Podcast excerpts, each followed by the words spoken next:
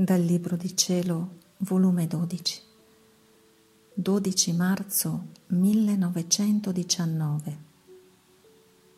La terra è immagine di chi non vive nel divin volere. Continuando il mio povero stato, il mio dolce Gesù è venuto appena e tutta stringendomi al suo cuore santissimo, mi ha detto, Figlia mia, se la terra non fosse movibile e montuosa, ma fissa e tutta una pianura, godrebbe di più del beneficio del sole. Per tutta la terra sarebbe sempre pieno giorno. Il calore uguale in tutti i punti quindi fruttificherebbe di più.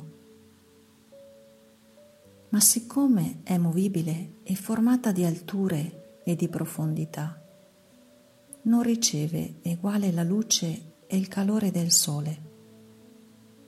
E ora resta un punto all'oscuro e ora un altro.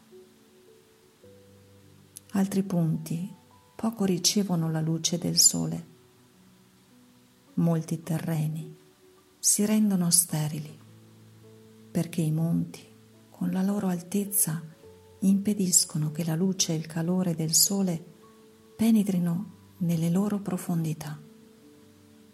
E quanti, e quanti altri inconvenienti.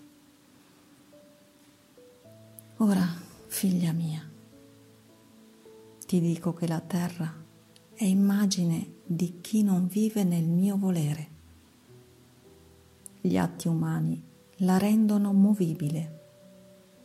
Le debolezze, le passioni, i difetti formano le montagne. I luoghi sprofondati dove si formano covili di vizi, sicché la loro movibilità le cagiona oscurità, freddo, e se qualche poco di luce godono è ad intervalli, perché si fanno contro questa luce i monti delle loro passioni. Quanta miseria per chi non vive nel mio volere. Invece, per chi vive nella mia volontà, il mio volere la rende fissa e le spiana tutte le montagne delle passioni, in modo da renderla tutta una pianura. E il sole del mio volere la dardeggia come vuole, e non c'è ripostiglio dove non splenda la sua luce. Che meraviglia! Se l'anima si farà più santa in un giorno che vive nel mio volere, che cento anni fuori della mia volontà.